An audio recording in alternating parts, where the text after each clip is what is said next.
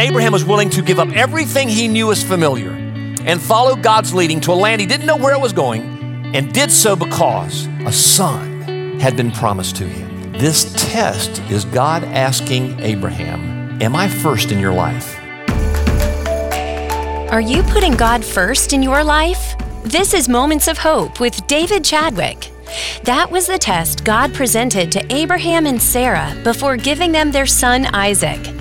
Today, David takes us to the 22nd chapter of Genesis as we begin a brand new series we're calling Provision. David calls this first message Availability. We begin today a new series called Provision. It's a four part series. We're going to look at a text, Genesis 22 verses 1 through 14, a rather difficult text, but hopefully it'll be understandable to you after I have finished explaining it and we lift up Christ in the process. Okay, let me begin by asking this question How many of you, when you were in school, enjoyed tests? Now, for the few of you who raised your hands, you deranged, crazy people, I never did. Uh, let me ask another question. How many of you enjoyed pop tests? Oh, now nobody raised their hands on that one because how heart, heart uh, stopping it was to walk into a classroom and have the professor say, Today we're going to have a pop test. And you're sitting there going, Oh no, I not only didn't study, I wasn't expecting this whatsoever.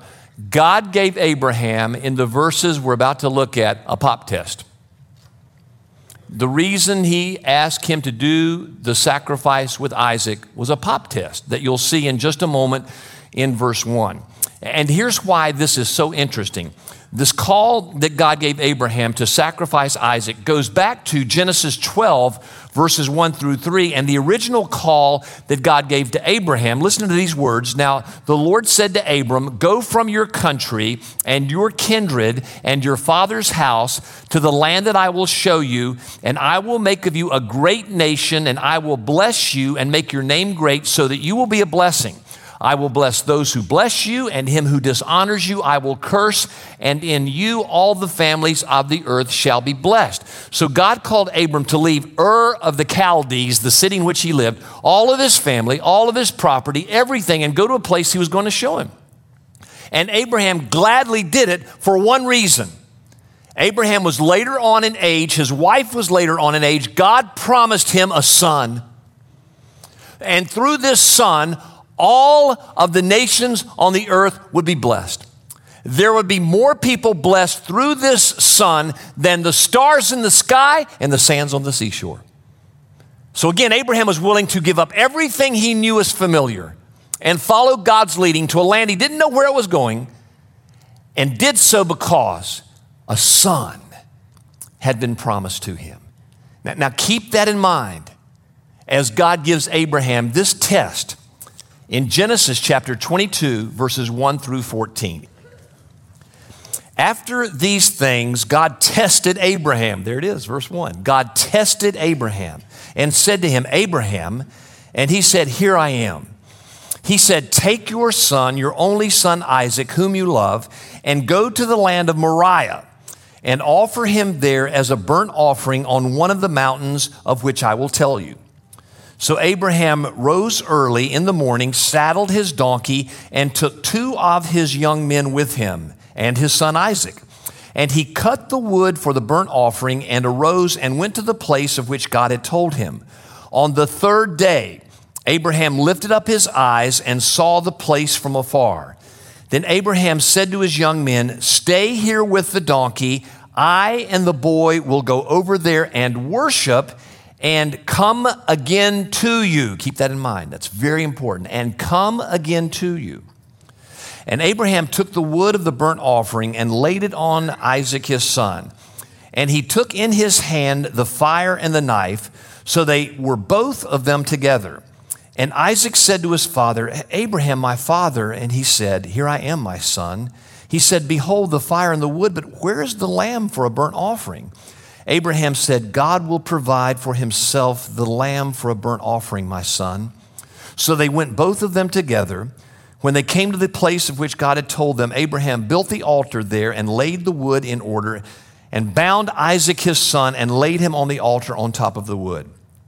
Then Abraham reached out his hand and took the knife to slaughter his son. But the angel of the Lord called to him from heaven and said, Abraham, Abraham. And he said, Here I am. He said, Do not lay your hand on the boy or do anything to him, for now I know that you fear God, seeing that you have not withheld your son, your only son, from me. And Abraham lifted up his eyes and looked, and behold, behind him was a ram, caught in a thicket by his horns. And Abraham went and took the ram and offered it up as a burnt offering instead of his son. So Abraham called the name of that place, The Lord will provide. As it is said to this day, on the mount of the Lord, it shall be provided. You see, God had told Abraham to leave Ur of the Chaldees, his home, because I'll give you a son.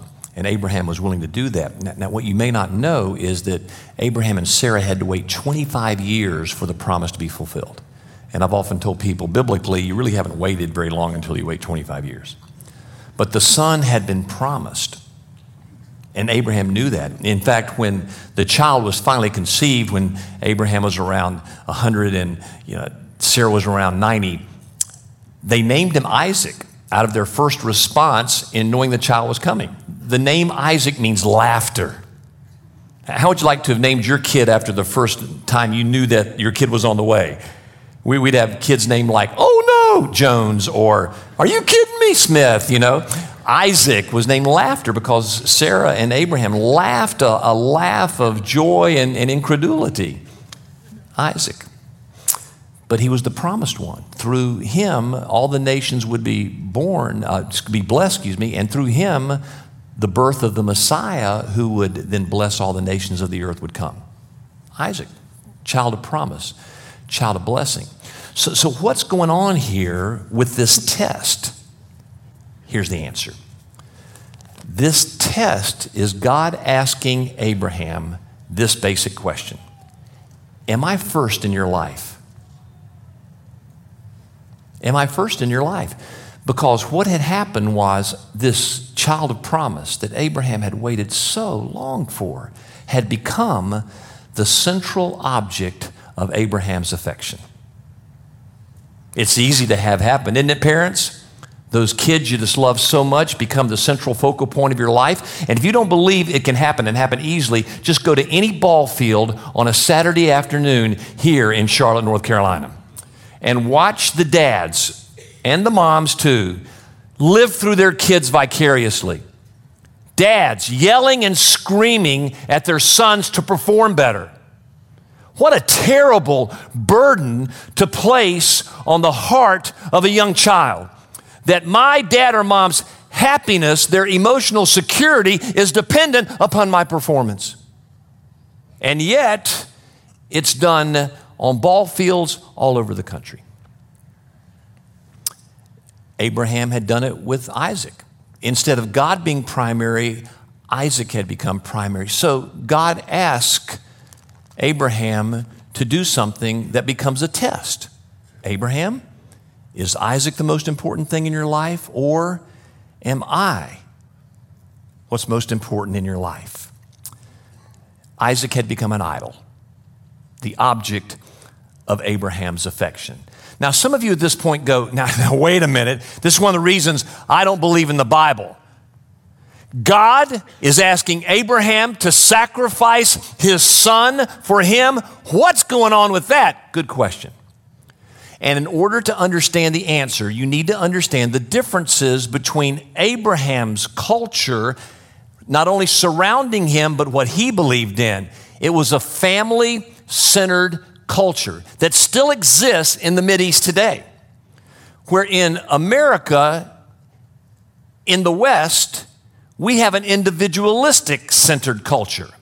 So even today, you have, for example, in our individually driven society, us looking at a Mideastern culture and asking, how in the world can you ever support honor killing?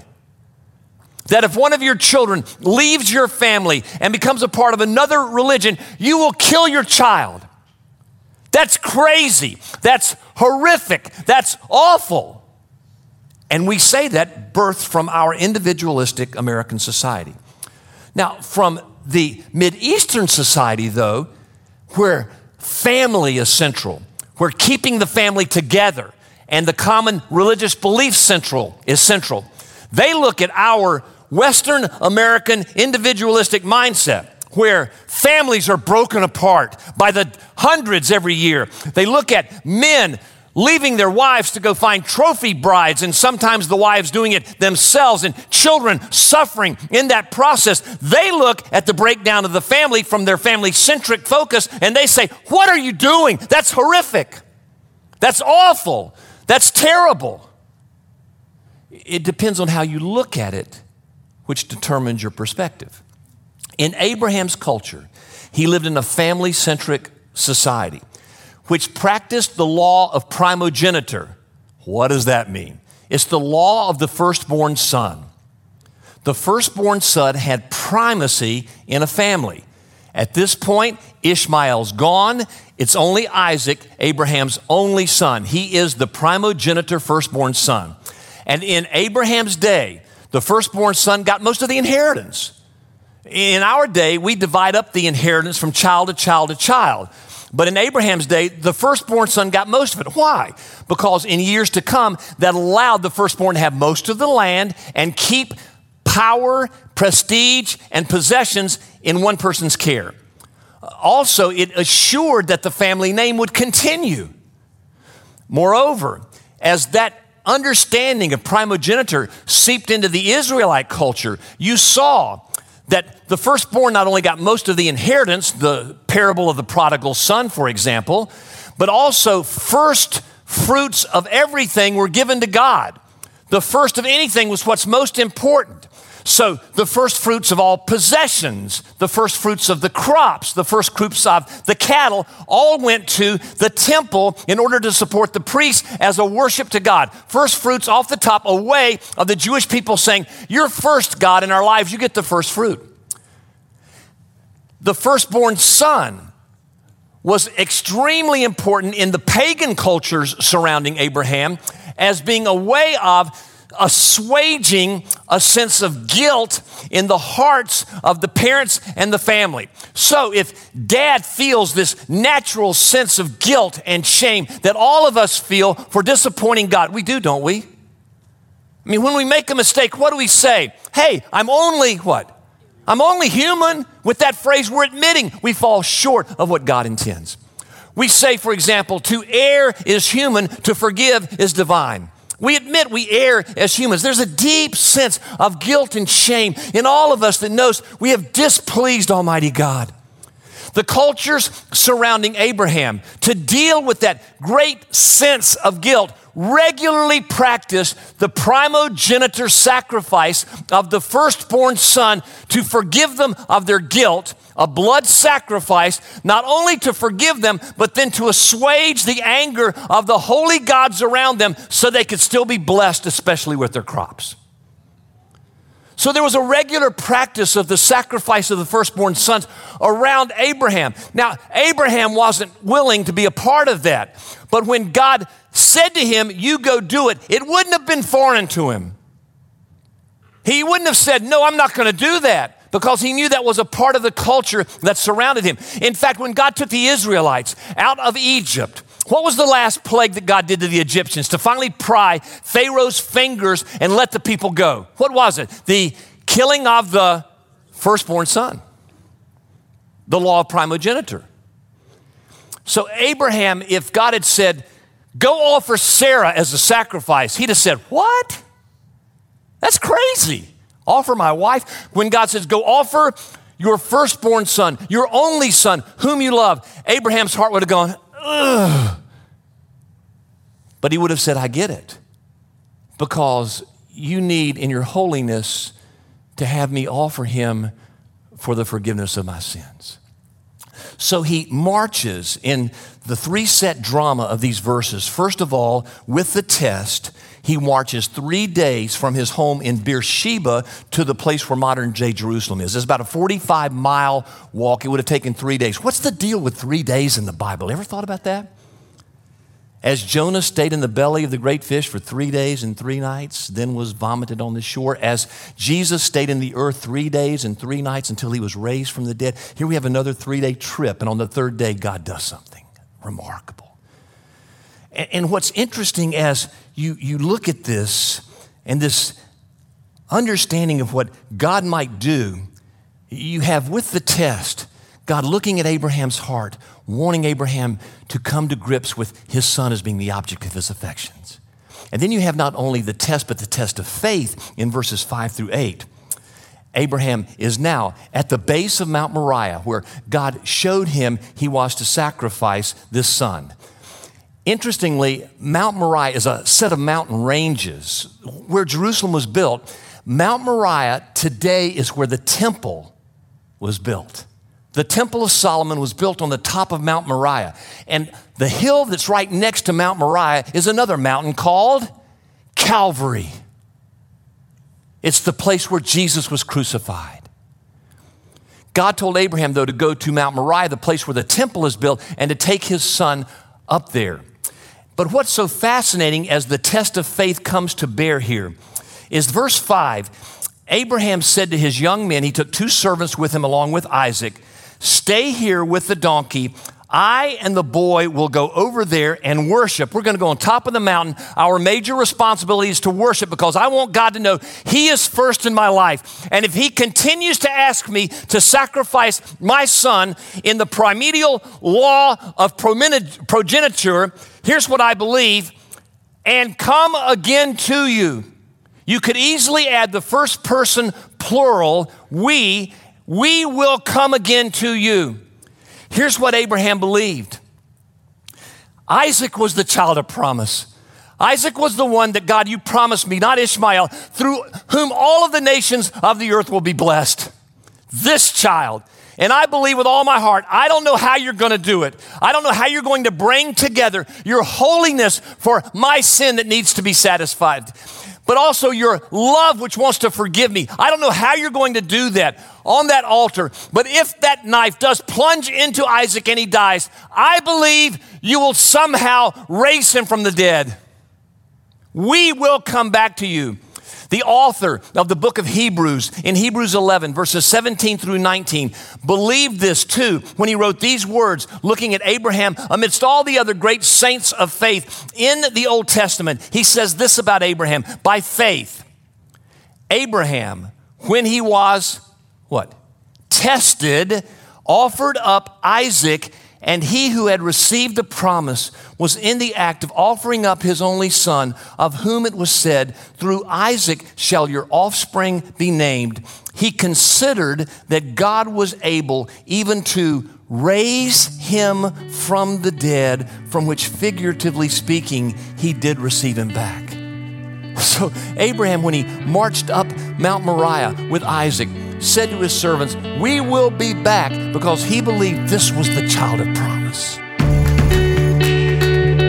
This is Moments of Hope with David Chadwick. Who and whose are you? Coming up, David joins me in the studio in a conversation about what it really means to be a child of God. We'll be right back.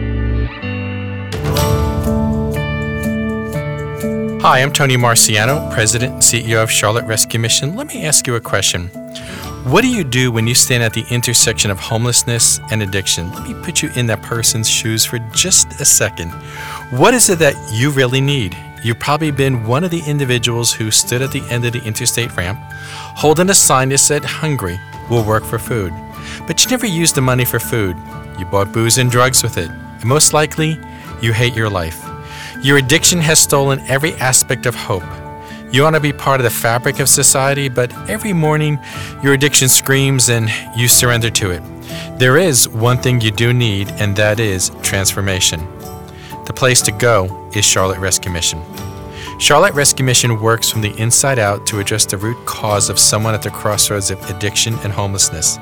The Rescue Mission provides free, Christian, residential, high quality substance abuse recovery programs to members of our community who otherwise would not be able to afford such services. With a passion for holistic transformation and a love for Christ, the mission's 120 day program has transformed the lives of thousands of men and women in our community. Charlotte Rescue Mission is grateful for the financial partnership of Moments of Hope Church.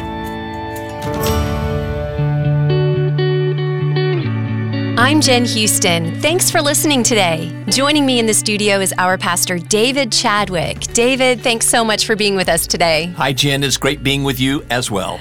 Well, you called this morning's e devotion Remember Who and Whose You Are. A great message that my dad would say to me repeatedly, over and over and over again, especially as I went out during the evening on some adventure with my friends, or if I could get a date, which didn't happen very often in high school, especially. But dad would always say to me as I walked out the door, Son, remember who and whose you are. And what he was trying to say there is two things. First of all, remember the fact that your last name is Chadwick. And when you go out on the town, no matter where you are, you represent that name. You represent me, Dad would say, your mom, your family. Just always remember that whatever you do, there are consequences upon our name in this community. So always remember who you are. You are a Chadwick. Whether you like it or not, you represent me, you represent mom, you represent our family out there with whatever you do. And then, secondly, he would say, remember whose you are.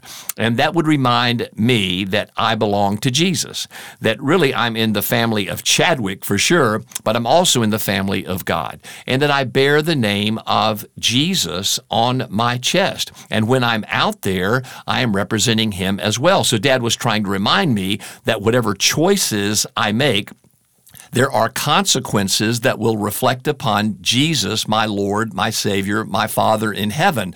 So he was just trying to remind me that I have a personal responsibility to my family name. I have a greater eternal responsibility to God's name. And those two things constantly reminded me when I was out to make wise choices, to make good decisions, because I'm not only representing my life, I'm representing the lives of many other people, but especially my Father in heaven who has revealed himself to me through Jesus Christ my Lord. I really like this, and I'm not sure if it's in the official dad handbook, but my dad used to tell me this as well. Oh, really? Yes. Interesting. Yes. And I really liked it because it did. It held me to a standard, and we all need a standard, and it's not um, without reach. You know, we can reach that, and when we're called higher, we will respond higher. I, I believe that, Jen, and I also believe that our identity and understanding who we truly are in Christ will overcome any problem we'll ever face in life. Jesus said it this way in John 8 You're no longer a servant, you're a son. Mm-hmm. And interestingly, in Roman days, when a father didn't like his own son's behavior too much, he would always be on the lookout for a servant that he would bring into his family. And then over time, even though that son would have by birthright a natural inheritance given to him, the father could at any point adopt officially that servant into his family, and that servant becoming a new son would suddenly have the name of the father and then be made an heir mm-hmm. of everything the father owns. So Jesus was trying to say there are two identities out there. You either see yourself as a servant under the bondage of God, always trying to please him, fearing punishment if you mess up, or you can see yourself as an adopted son or daughter in the mm-hmm. family of God with a new name, with a new identity, being an heir of everything the Father owns. And when you realize that's how much the Father in heaven loves you, you'll respond accordingly. You'll want to live in a way that always pleases Him. This is awesome. Such a good word today. Thank you, David. And everyone, if you'd like to receive these daily written moments of hope, go to momentsofhopechurch.org. Subscribe there. They're free of charge. They'll arrive every morning in your inbox at 7 a.m. A gift from my heart to yours. This has been Moments of Hope with David Chadwick, Senior Pastor of Moments of Hope Church. We would love to have you join us for worship this Sunday morning. We meet at Providence Day School, located at 5800 Sardis Road in South Charlotte at 10 a.m. You can find more information on our website, momentsofhopechurch.org. Again, come join us Sunday morning at 10 a.m. at Providence Day School, located at 5800 Sardis Road in South Charlotte. Our web address is momentsofhopechurch.org. For David and the entire Moments of Hope Church staff, this is Jen Houston asking you to pray for the leadership of our country